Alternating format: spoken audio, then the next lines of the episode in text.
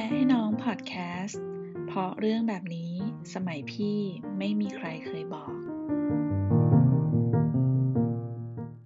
อีพีนี้จะเล่าว่าทำไมกล้วยไม้ถึง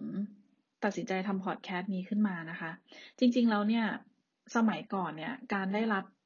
คำแนะนำจากใครแล้วแบบ เราสามารถแก้ปัญหาได้ หรือว่าเราสามารถใช้ชีวิตในแบบที่เราอยากจะเป็นได้เนี่ยกล้วยไม้คิดว่ามันเป็นเรื่องที่มีค่ามากๆเนาะ ซึ่งในช่วงชีวิตบางช่วงเนี่ย เราก็ไม่ได้ได้เมนทอร์ที่ดี หรือแม้กระทั่ง เรารู้สึกว่าหลายๆ เรื่องเนี่ย ถ้าเราตัดสินใจได้ดีกว่านี้ ถ้าเรารู้เรื่องนี้มาก่อนเนี่ย มันน่าจะดีกับชีวิตเราเนาะเเมื่อวีคที่แล้วมีน้องคนหนึ่งที่เจอที่ TEDx Bangkok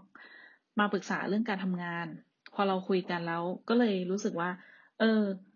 ถ้าสมมติว่าพี่จะทำพอดแคสต์ขึ้นมา หนูคิดว่ายังไง น้องก็บอกว่า โห มันดีเลยพี่ การที่พี่มาให้คำแนะนำหนูในวันนี้หนูรู้สึกว่ามันเม้น my day หนูมากเลยนะ เออ ก็เลยคิดว่า ถ้าสมมติว่าคำแนะนำของพี่กล้วยไม้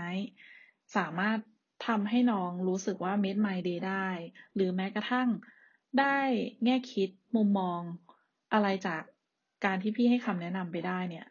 ก็คิดว่าน่าจะเป็นเรื่องดีเนาะก็เลยทำพอดแคสต์นี้ขึ้นมานะคะ เรื่องราวในพอดแคสต์ที่กล้ยไม้กำลังจะทำเป็นจากน้องๆที่เข้ามาปรึกษา จะเป็นน้องในที่ทำงานบ้าง น้องที่เจอในงานกิจกรรมบ้าง หรือแม้กระทั่งแบบคนที่เพิ่งรู้จักแล้วเข้ามาพูดคุยกันใน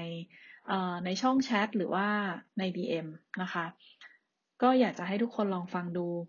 คนที่ฟังไม่จำเป็นต้องเชื่อทั้งหมดนะคะ เพราะว่าการให้คำปรึกษาของกล้วยไม้เนี่ย ก็มาจากแนวคิดทัศนคติ แล้วก็ประสบการณ์ของตัวกล้วยไม้เอง ยังไงฝากติดตามด้วยนะคะ